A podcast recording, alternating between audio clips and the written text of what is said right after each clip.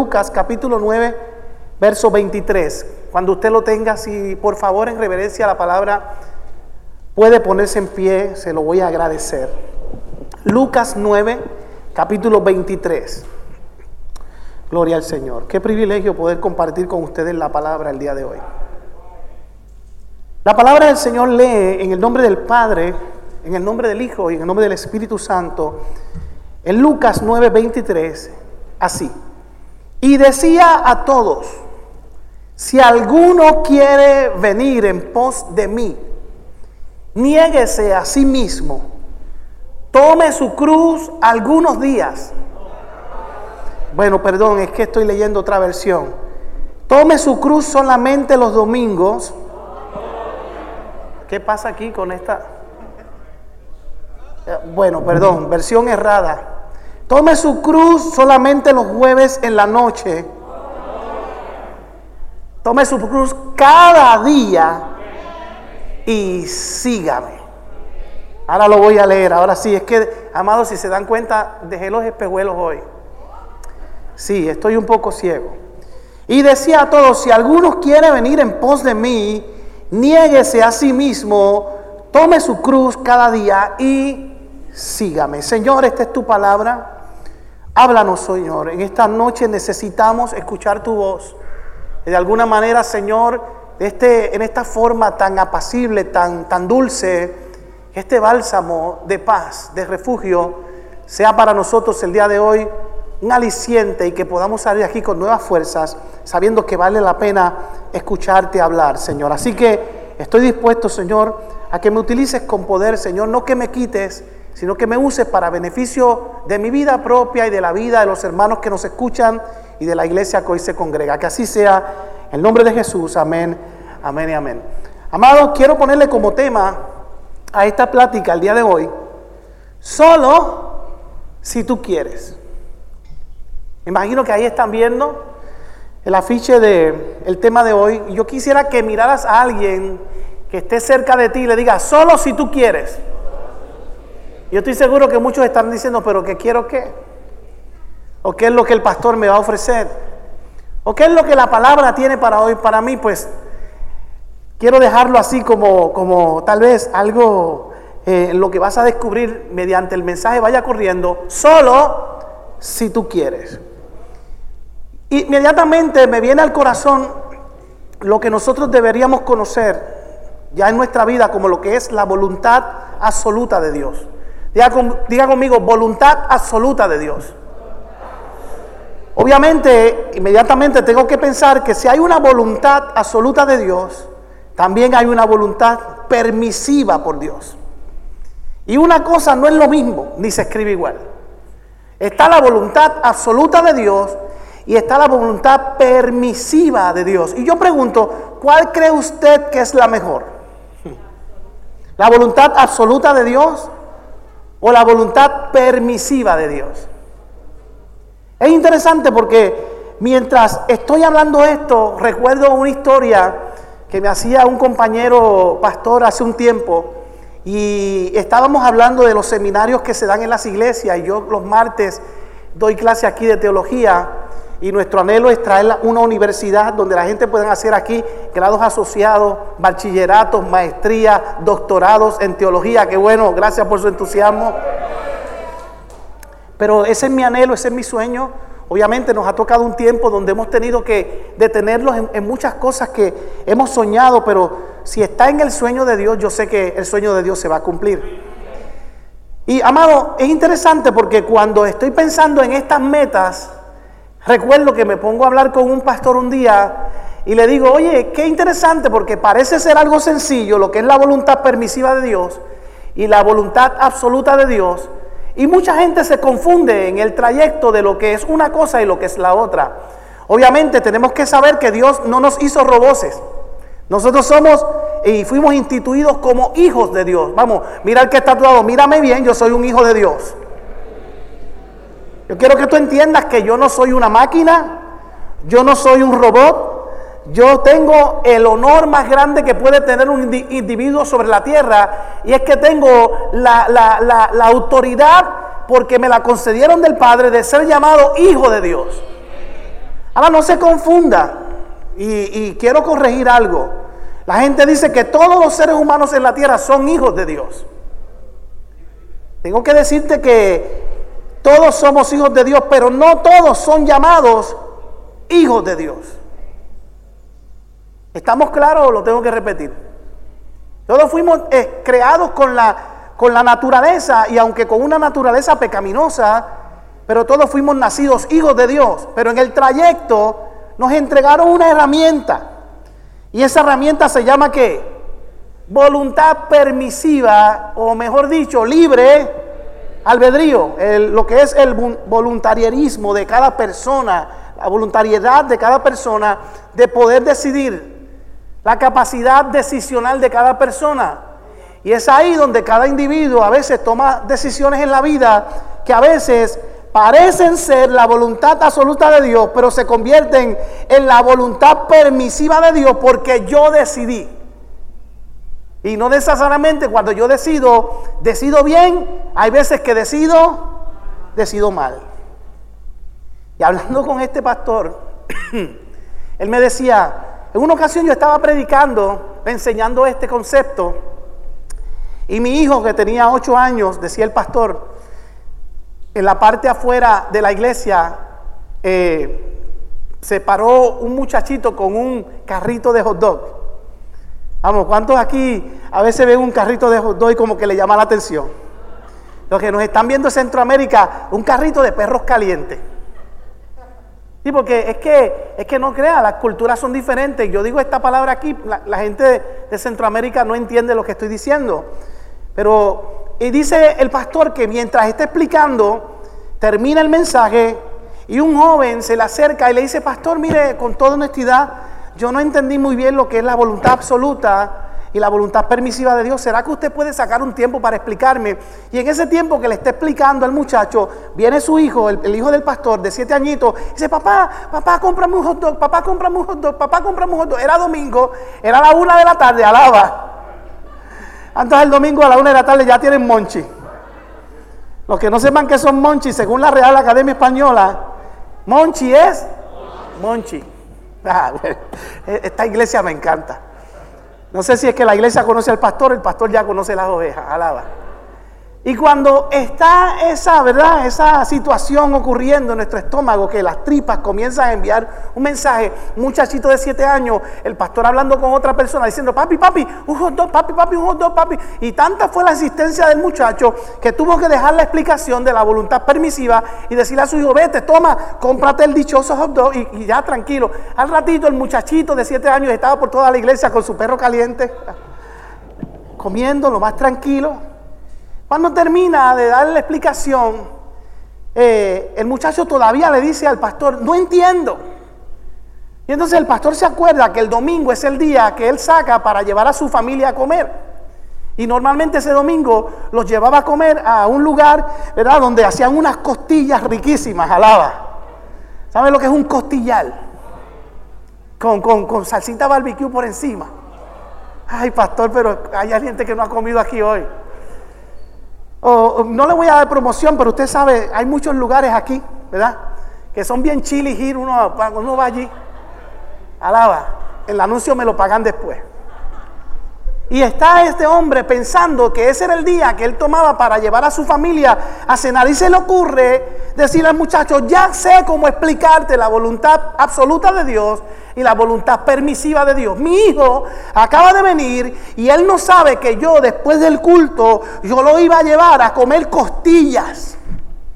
Pero como él quería algo inmediato y era lo que él quería para abastecer su, su, su, su placer de hambre, él me pidió que le comprara un perro caliente y yo le compré el perro caliente, y esa fue su voluntad permisiva, lo que él quería de inmediato. Pero si él hubiera esperado un poco, hubiera adquirido la voluntad absoluta de su padre, que era llevarlo a comer costilla, pero como ahora su estómago está lleno, no va a poder comérsela. Alaba. ¿Me expliqué? Hay gente que quiere que Dios les entregue cosas ahora. Digan conmigo, ahora. Porque necesitan que se cumpla lo que ellos creen que es la voluntad absoluta de Dios en su vida. Pero a Dios le place decirle que las cosas buenas aparecen rápido, pero para las mejores hay que esperar. Y hay veces que el esperar no gusta, alaba, no gusta mucho. El que espera desespera, alaba. Pero hay veces que esperar un poco, la Biblia dice, pacientemente esperé en Jehová y él que se inclinó su oído a mí, escuchó mi clamor, me oyó y me bendijo. Así que dile al que está a tu lado, es posible que hace, en los próximos cinco minutos, después de haber esperado, se cumpla en ti la voluntad absoluta de Dios esta noche. Gracias por su entusiasmo. Algunos no me entendieron, lo voy a explicar mejor. O sea, tu milagro llega en cinco minutos, tu bendición llega en cinco minutos. Lo que estás esperando se, se rompe en el cielo, se desata en el cielo. Envían ángeles que te contesten, que te digan que algo viene de camino, que tu milagro está a la vuelta de la esquina. Has esperado pacientemente, llegó el momento de Dios bendecirte, de Dios honrarte y de Dios recompensarte. Yo creo que la voluntad permisiva de Dios está aquí en esta noche. Pero también creo que la voluntad absoluta de Dios es la que Él quiere manifestar. Es interesante porque lo fácil y rápido es la voluntad permisiva. Pero lo que es paciente y a veces hay que esperar se convierte en la voluntad absoluta de Dios. Yo lo veo de esta siguiente manera. Una compañía, una institución.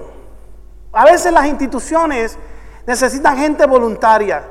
Y esa gente voluntaria se convierte en gente asalariada, que ganan dinero por lo que hacen.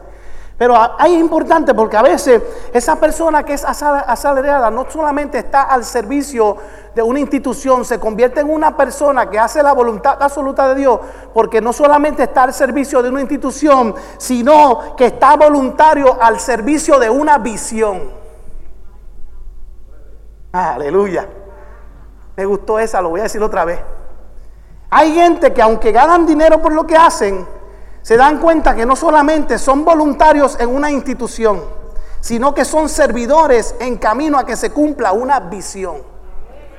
Y yo pregunto, ¿dónde está la gente aquí hoy que quieren que la visión de la casa de mi padre se cumpla? ¿Dónde está la gente hoy aquí que se ponen de acuerdo? La Biblia dice, cuando dos o más nos ponemos en acuerdo, algo tiene que desatarse, algo tiene que pasar, algo tiene que surgir, algo Dios tiene para ti, para tu casa, para tu familia, para los tuyos. ¿Por qué qué? Porque prefieres recibir la voluntad absoluta de Dios por encima de tus propios intereses. ¿Sigo o me detengo? Yo les pregunto a ustedes, porque Jesucristo, a pesar de que Él pudo haber cumplido la voluntad permisiva de Él, Él hizo la voluntad absoluta del Padre. ¿Cómo, pastor? De hecho, te tengo una noticia. Para mí, seguir a Jesús es lo más poderoso que me ha sucedido en la vida. Porque yo sigo a Jesús no por un interés, yo sigo a Jesús por una causa. Pastor, ¿qué me estás diciendo? Te lo voy a explicar ahora en arroz y habichuela. Yo te pregunto, ¿cuántos piensan que Jesús tuvo que morir en la cruz del Calvario? Escuchen lo que dije. Jesús tuvo que morir en la cruz del Calvario. No, Él no tuvo que morir en la cruz del Calvario. Él tuvo opciones.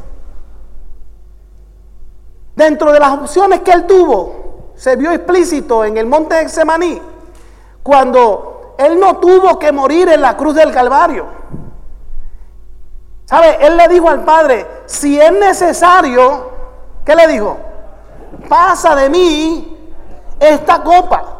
Sin embargo, mire qué interesante, Jesús se convierte en el, en el voluntario más grande de la historia. Jesús se convierte en el servidor más grande de la historia. Jesús dijo él mismo, yo en este mundo no, vino a, no vine a ser servido, sino que yo vine a servir. Y Jesús, pudiendo haber dicho, yo no tengo que ir a la cruz del Calvario, yo no tengo la obligación de ir a la cruz del Calvario. El que piense que él tuvo que ir a la cruz del Calvario porque no tuvo otra opción, está equivocado. Él decidió voluntariamente voluntariamente morir por ti, por mí.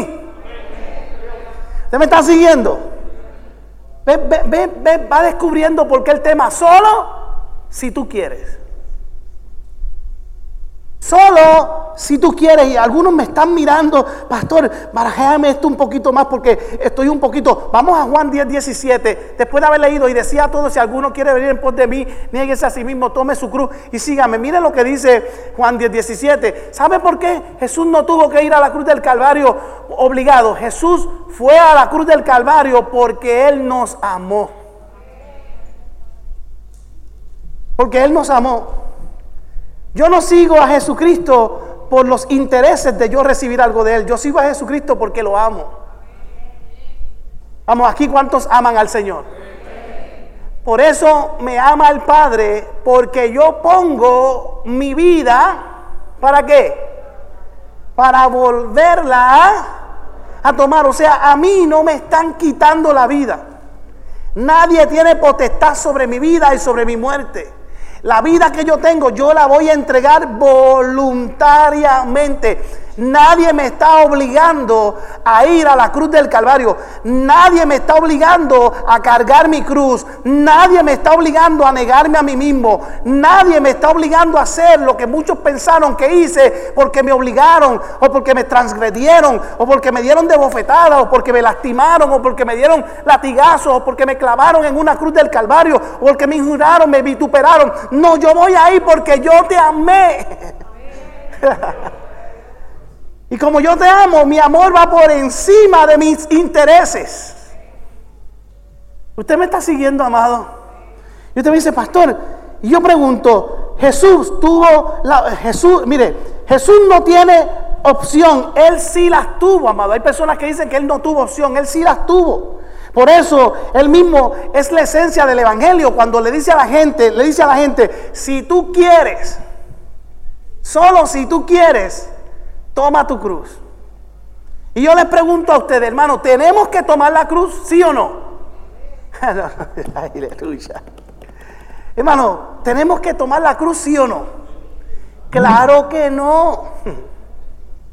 Es solo si tú quieres. Nadie te está obligando. Y yo sé que, amado, parece un truco, parece como que le, le estoy tratando de... No, no, amado, te estoy diciendo, te pregunto otra vez, ¿tú tienes que llevar tu cruz, sí o no? Vamos, voy a, me están mirando, pastor. Pastor, por favor, no nos hagas esto. ¿Tienes que tomar tu cruz, sí o no?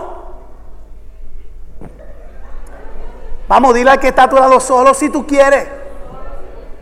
¿Qué dice el verso? Si alguno... Jesús es un caballero. Si alguno quiere venir en pos de mí, tome que, tome su cruz cada que, solamente los domingos, solamente los jueves, cada día, niéguese a sí mismo. Pero Jesús no te está diciendo, si alguno quiere salvarse, tome su cruz obligado. Vamos, dile al que está a tu lado, no te están obligando. Dile, esto es voluntario. Dile, esto es por gracia, de lo que por gracia he recibido. Lucas dice, cada día es una voluntad eterna. O sea, más, más es la causa. Y usted me dice, pastor, ¿cómo es que hay una causa y hay un interés? Hay gente que viene a la iglesia por un interés. Sigo. Ay, esta parte duele, no la voy a decir. No, no, no la voy a decir. La digo, la digo. No, no, no la voy a decir. Abróchese el cinturón para, para que no se, no, no se caiga del avión. Hay gente que viene a la iglesia como si la iglesia fuera un servicarro. Por los panes y los y los peces. Vienen por el hot dog, alaba. Vienen por lo más rápido que necesito comida ahora porque no me no sé cómo voy a estar mañana, pero necesito el hot dog ahora. Cuando no, no tienen no tienen la paciencia que ahorita le va a tocar el costillar, alaba. Estoy, no, no, no, lo que estoy diciendo es que vienen por el interés cuando es mejor venir por la causa. ¿Cuál es la causa? Te digo cuál es la causa. No, no, no, no, no, no, no, me, está, no me están inspirando. Te digo cuál es la causa. Pilato se dio cuenta, Pilato, Pilato se dio cuenta, sí, se dio cuenta. Pilato dijo, ¿por qué tú estás muriendo? Y Jesús no le dijo. Y cuando le pregunta, ven acá, dime, dime, sí, dime, ¿eres tú el rey de los judíos? ¿Y qué le dijo Jesucristo? Tú lo has dicho. Entonces, ¿pero por qué no me lo dices? No, porque yo te quiero que tú mismo te des cuenta, porque esto es si tú quieres. que tú mismo te des cuenta que si me vas a seguir, o si me vas a tener estima, o si me vas a amar, no me vas a amar por lo que yo te pueda dar, me vas a amar por lo que yo soy. Y yo soy amor, yo soy bendición, yo soy esperanza, yo soy salvación, yo soy vida, yo soy pan, yo soy esperanza, yo soy refugio, yo soy paz en la tormenta, yo soy tu todo. Y Pilato, diga conmigo, Pilato, por favor, no me diga ahora se lavó las manos. Pilato dijo: vamos a escribir encima de la cruz su causa. ¿Y cuál es su causa? Inri. ¿Y qué quiere decir Inri? Jesús, el rey de los judíos. Y los judíos dijeron: ¿por qué expusiste a Jesús ahí? Él no es nuestro rey. Aleluya. Pero es que la gente se, se, la gente se, se sostiene en tratar de decir lo que él no es, cuando desde el principio él dijo: Moisés, cuando vayas al faraón y él te pregunte quién yo soy, tú le vas a decir: yo soy el que soy. Me parece a mí que Pilato en aquel momento le dijo a los judíos: si ustedes no quieren aceptar lo que yo escribí, lo que escribí escrito está, hecho está, porque si está escrito lo tenía que escribir. Él es el rey de los judíos. ¿Cuál es la causa? Él es mi rey. Alguien puede decir: él es mi rey.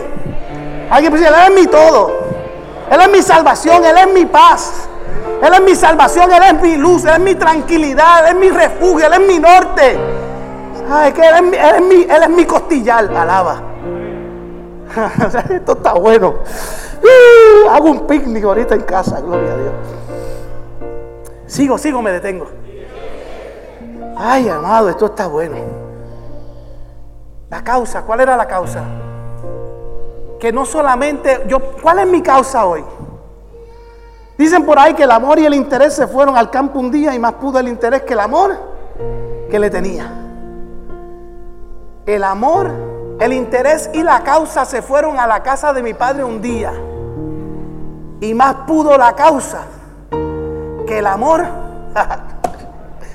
que le tenía. ¿Y cuál es la causa? Que él no solo es rey de los judíos, él es rey de los gentiles, él es rey de los blancos, él es rey de los negros, él es rey de los altos, él es rey de los bonitos, él es rey de los feos. No se ofenda como yo, alaba. Los bonitos están allá, los feitos están acá. Yo soy una belleza rara. Ah, no, no, no, ese no sirvió. Les digo otro otro día. Ahora, pastor, la causa, Jesús, rey de los judíos. Yo tengo que seguir esa causa. Les pregunto, ¿tú tienes que seguir esa causa? Ah, algunos ya están cayendo. ¿Tienes que seguir esa causa? Diga conmigo: claro que no. Solo si tú quieres. Vamos, vamos, vamos. Eliú, ¿tienes que seguir esa causa? Claro que no. Te están obligando. Te están poniendo un puñal. Gaby, te están diciendo: no, no, tú tienes que ir a la casa de mi padre, porque si no vas a la casa de mi padre te pierdes. Obviamente, la Biblia dice que hay que congregarnos, como algunos dejan de congregarse y lo tienen por costumbre. Pero realmente, ¿tengo yo? ¿Tengo yo? Digo yo, claro que no. Ahora, solo. Gracias por ayudarme, solo. Vamos, los de acá solo. Los de aquí solo. Los de acá solo. Solo si tú quieres. Ya estoy terminando, ya estoy terminando.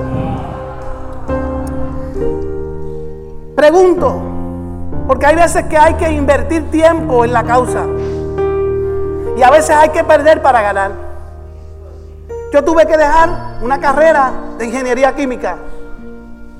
Me ganaba, hermano, no lo digo por, me ganaba cinco mil dólares semanales. Pastor, ¿qué es? ¿Cómo? ¿Qué? ¿Qué? ¿Qué? Chacho, pastor, que tú dejaste eso. Pues si eso era un buen interés. Pero hay veces que hay, de, hay que dejar intereses para seguir una causa. Porque al final al cabo, la causa que yo estoy siguiendo no paga los viernes, pero cuando paga, paga bueno. La causa que yo estoy siguiendo, me digo: oh, pedid y se os dará. Buscad y hallaréis. Haz riqueza en el cielo, donde el orín y la polilla corrompen. Si me tienes a mí, lo tienes todo. Y todo es todo. Y cuando creas que no puedes, acuérdate que la Biblia dice que todo lo puedo en Cristo que me fortalece. ¡Uh! ¿Dónde está la gente fuerte hoy aquí en esta noche? ¿Dónde está la gente que sale hoy bendecida de esta casa? ¿Dónde está el que dice, diga el débil fuerte soy en el nombre del Señor? Sigo, sigo, sigo, sigo. Pastor, pero yo tengo que hacer lo que usted hizo. Pastor, yo tengo que hacer lo que usted hizo, dejar los intereses por seguir a Jesús. Claro que no. Solo, si tú quieres. Ahora, sigo, sigo, sigo. Pastor, pero ¿qué pierdo o qué gano? Mateo dieciséis, veinticinco. Pastor, ¿será que gano algo? Porque todo el que quiera salvar su vida, la perderá. Y todo el que pierda su vida, ¿por qué? ¿Por qué? ¿Por qué? Por causa de mí, la hallará. ¿Por qué causa? Porque Él es ¿qué? Él es mi rey. Él es mi todo. Él es mi vida. Él es mi, él es mi papacito lindo. Este, él, o sea, él, él es mi, mi cuchicuchi. ¿Cómo lo digo? Él es, él es mi peluche. Él es mi almohada de hace diez años. Alaba, gloria a Dios. ¿Sabe? Hay, hay gente que no cambia la almohada. Tienen almohadas de... Eso que Samuel Hernández escribió una canción que dice, si esta almohada hablara. No, esa, esa bórrala, esa bórrala. Ay, mi Dios, qué líos tú me metes. Pastor, tengo que hacer eso. Tengo que hacer eso, pastor, tengo que hacerlo. Tengo que tomar la cruz. Tengo que negarme a mí mismo. Tengo que tomarla todos los días. Claro que no. Solo si tú quieres. Migdalia, solo si tú quieres. Yolanda, solo si tú quieres. Solver, solo si tú quieres. Yachira, solo si tú quieres. Lianelli, solo si tú quieres. Joel, Olga, Clarisa. Puedo seguir nombrando los nombres de todos. Joel, Raúl, Elisette, Michelle, Noemí, Eliú, Raúl, Liz. Vamos, solo sí. Omaira, solo sí. Solo si tú quieres. Ahora viene algo más interesante, más interesante. Mateo diez, veintidós. Mire qué pasa. ¿Qué va a pasar si yo sigo la causa? ¿Qué va a pasar si yo me niego a mí mismo? ¿Qué va a pasar si yo tomo la cruz?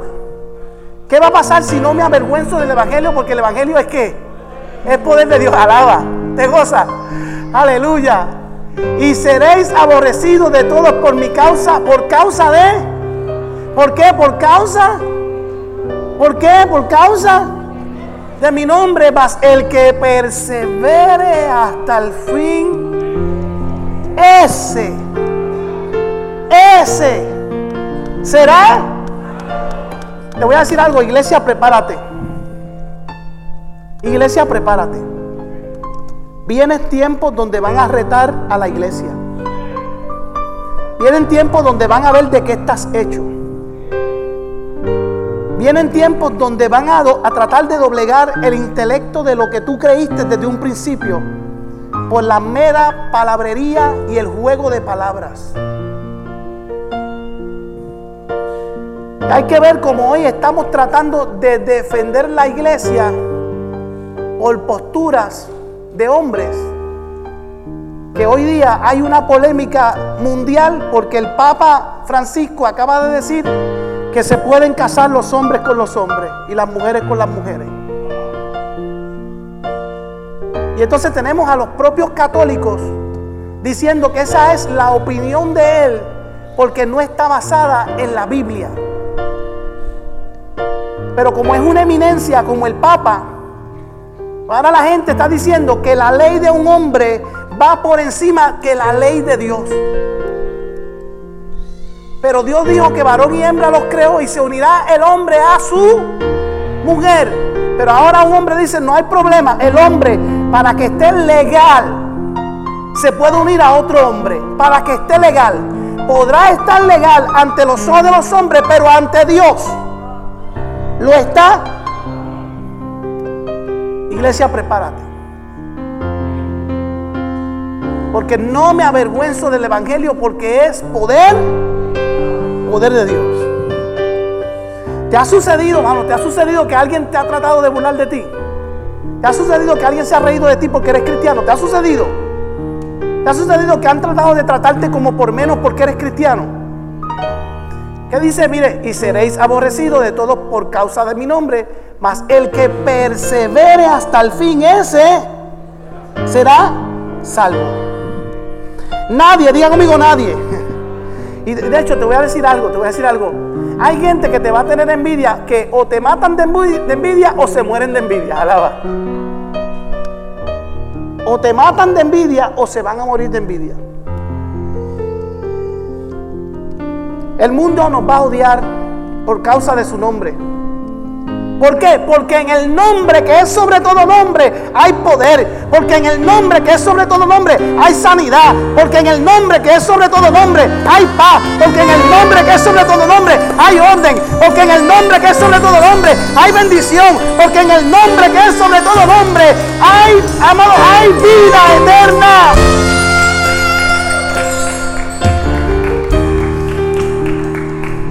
Pastor, entonces yo tengo que hacer esto. ¿Usted tiene que hacerlo? Claro que no. Solo si tú quieres, nadie te va a obligar. Pastor, pero es que entonces yo tengo que hacer esto. Claro que no. Ahora la pregunta entonces es, si no estás siguiendo a Jesús en este tiempo, ¿a quién estás siguiendo? Si no quieres que Jesús te represente, ¿a quién quieres? ¿Por quién, por quién quieres ser representado? Si tú quieres que tus hijos los represente Jesús, ¿quién los va a representar? Ya conmigo, conciencia. Pastor, bájale dos. Pastor, pastor, bájale dos. No gusta mucho lo que se oye, ¿no?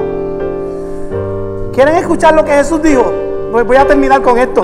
Miren, miren qué interesante. Vaya conmigo a Mateo seis, sesenta al sesenta y ocho. Mateo seis, sesenta al sesenta y ocho. Miren qué interesante esto. Cuando Jesús se ve envuelto en, en pláticas como las que tenemos que tener nosotros en estos días. Escuche, mire, lea conmigo. Al oírlas, Jesús estaba predicando. Los discípulos escuchan y la gente están oyendo. Al oír lo que le está diciendo, muchos de sus discípulos dijeron: Eh, dura es esta palabra, ¿quién la podrá oír? Sigue. Sabiendo Jesús en sí mismo que sus discípulos murmuraban de esto, les dijo: Oye, esto los, los está ofendiendo. Pues que si vieres al Hijo del Hombre subir a donde estaba primero. O sea, Jesús le está diciendo: No le gusta lo que yo les estoy diciendo, pero ustedes quieren que qué. Que yo les haga señales, que yo les haga milagros, que, o sea, yo estoy aquí para qué, para cumplir sus, que sus intereses y no para que ustedes vean mi causa. Mejor dicho, él le dijo: yo estoy aquí para que ustedes vean mi causa y no para cumplir sus intereses. ¿Se acuerdan cuando fue donde Herodes? Herodes le dijo: hazme un milagrito para ver si es verdad que tú eres Jesús de Nazaret. Jesús lo hizo. Jesús lo hizo. Yo tengo que hacer milagros aquí para que ustedes... Vamos, tengo, tengo, tengo. Sí, diga, diga sí, tengo. No, claro que no. Y tampoco es si quiero, es si Dios quiere. Porque yo no puedo hacer milagros. Ahora mira esto. El Espíritu es el que da vida, la carne que para nada aprovecha. Las palabras que yo os he hablado son Espíritu y son... son vidas. Jesús le está diciendo: ustedes quieren que ahora mismo yo suba al cielo para que ustedes me vean subiendo, y cuando ustedes me vean subiendo ustedes digan: wow, este tipo sí que tiene poder. Este es el, este es el rey de los judíos. Este es el que nosotros estábamos esperando. Este hombre sí que hace milagros. Este hombre vuela por el cielo, camina por las aguas, divide el mar, hace, este hombre hace cualquier cosa. Con él vamos a todas. Y Jesús le dice: yo no estoy aquí para eso. Yo estoy aquí para que ustedes, ¿qué? Para que ustedes entiendan mi causa. Yo soy el camino, la verdad y la vida, y nadie va al Padre si no es a través de mí. Ahora bien, aquel que quiera seguir en pos de mí, niéguese a sí mismo, tome su cruz cada día y, y sígame. ¿Tienes que tomar la cruz? Claro que no. Solo si tú quieres. Termino, termino. Son las nueve, las ocho y veintisiete, me quedan tres minutos. Pero hay algunos de vosotros que no creen, porque el problema estaba en que qué. El problema no eran los milagros. El problema es que él podía hacer los milagros que fueran, y ellos seguían que incrédulos. Porque Jesús sabía desde el principio quiénes eran los que no creían y quién le habría de entregar. Y estaba hablando de quién. Estaba hablando de Judas, de Judas. Y dijo: por eso os he dicho que ninguno puede venir a mí, ninguno puede venir a mí, nadie puede venir al Padre, nadie puede venir a Él. Diga conmigo, nadie, nadie, nadie, nadie puede venir a Él, ninguno puede venir a mí si no le fuere dado por Él. Padre, Pilato le dice: si yo quisiera matarte ahora mismo, yo te mato. Y Jesús le dice: ay, bendito amigo, la autoridad que tú tienes te fue concebida. Y yo estoy aquí ante ti y no hago lo que yo puedo hacer, porque esa autoridad, yo me estoy sometiendo a esa autoridad también. Y la autoridad que tú tienes, Pilato, viene de arriba. Uh. Hermano, yo no sé si usted siente la presencia de Dios aquí, pero aquí está la presencia de Dios en este lugar. Y digo, por eso os he dicho que ninguno puede venir a mí si no le fuere dado por el Padre. seis sesenta y seis, mire qué numerito, seis sesenta y seis. Desde entonces, muchos de sus discípulos volvieron atrás y ya no andaban con él. ¿Es obligado seguirle? Claro que no. Solo si tú quieres. Y dijo entonces Jesús a los doce: ¿quieres acaso? Aleluya, hermano, mire esto. Palabra dura. Los discípulos están: maestro, maestro, la gente se está molestando. Chicos, háblale más suave. O sea, en los jóvenes de hoy día, ¿dónde están los jóvenes hoy aquí? ¿Dónde están los jóvenes? Ay, ¿dónde están los jóvenes? Oye, maestro, bájale dos.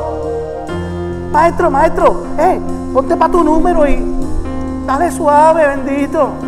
Es más, maestro, quiere que traigamos par de panes y par de peces para que se los multiplique. Y Jesús los mira y les dice: ¿cómo? ¿Qué? ¿Qué qué? Chacho, que ustedes están aquí por los panes y los peces, por los intereses. No, no, no, no, no. Ustedes tienen que seguirme por mi causa.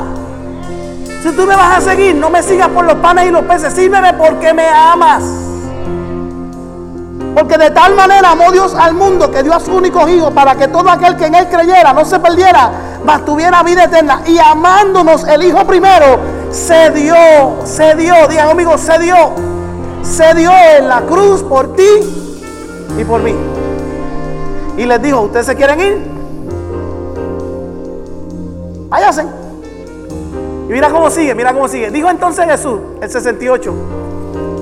Le respondió Simón Pedro. Ah, pero aquí viene una parte que me encanta. Porque siempre tiene que haber un Pedro.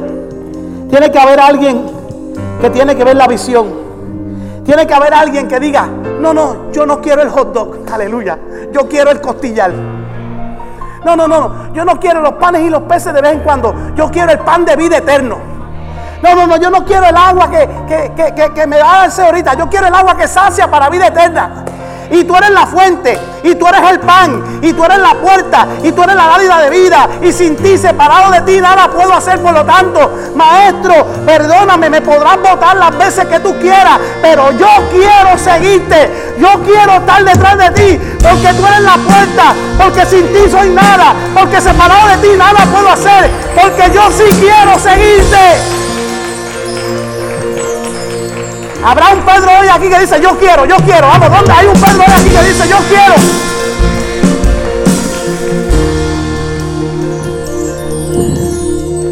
quiero? Oh, te, termino, termino, termino. Termino, termino. Entonces pasan unos días, Dios mío, pasan unos días. Y ahora, ¿cómo es que decimos nosotros los boricuas? Se vira la, se vira la tortilla. Para los, los, los mexicanos se vira la, la tortilla. Pasa que la tortilla para el me mexicano es una harina de pan. Para nosotros tortilla es hecha con huevo. Pero para ellos se vira la, la torta. Para nosotros se vira la tortilla. Para nosotros, según la Real Lengua según la Real Lengua Española, se vira la tortilla es se vira la tortilla. Y ahora se le para de frente un ciego a Jesucristo. Diga conmigo, a Jesús, el que va por todos los lugares diciendo, si tú quieres. Y el ciego es ciego, pero no es sordo. Y parece que el ciego sabe cuáles son las estrategias del maestro. Y las ovejas que quieren seguir al maestro empiezan a hablar como él. Y el maestro se le para de frente y le dice al ciego, ¿qué tú quieres? Y el ciego le dice, solo si tú quieres.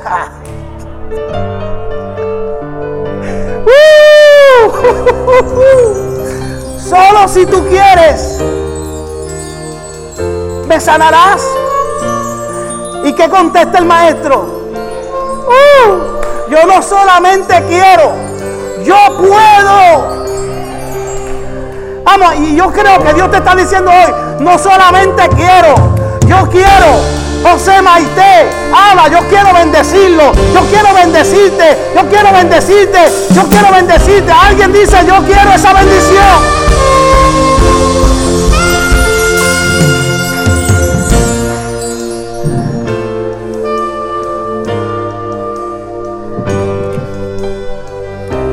Te quiero hacer una pregunta. ¿Tú quieres un ratito de bendición? ¿O tú quieres una corona? ¿Quieres una corona eterna? Sí o no. Vamos, ¿cuántos quieren una corona eterna? Esfuérzate. Sé valiente. No temas. No desmayes. Porque Jehová tu Dios estará contigo donde quiera que tú vayas. ¿Sabes por qué? Porque es necesario que lo siga. No, solo si tú quieres. Pero Él te dice hoy, y si tú quieres, yo quiero. Ponte en pie, ponte en pie, ponte en pie, ponte en pie. Vamos, haga esta oración conmigo. Diga conmigo, Señor, yo quiero seguirte. Diga, nadie me está obligando. Diga, diga conmigo, es por gracia. Lo que yo he recibido, no hay manera de devolvértelo. Pero ¿sabes qué, Señor? Yo quiero intentar ser agradecido y dar por gracia de lo que por gracia he recibido. Mira al Señor y dice, nadie me está obligando. La cruz la voy a llevar hoy, mañana y las veces que sean. Me voy a negar a mis propios intereses por tu causa, y al final, al cabo, esa causa me va a entregar una corona de vida eterna. ¿Alguien se atreve a darle un aplauso al Rey de Reyes?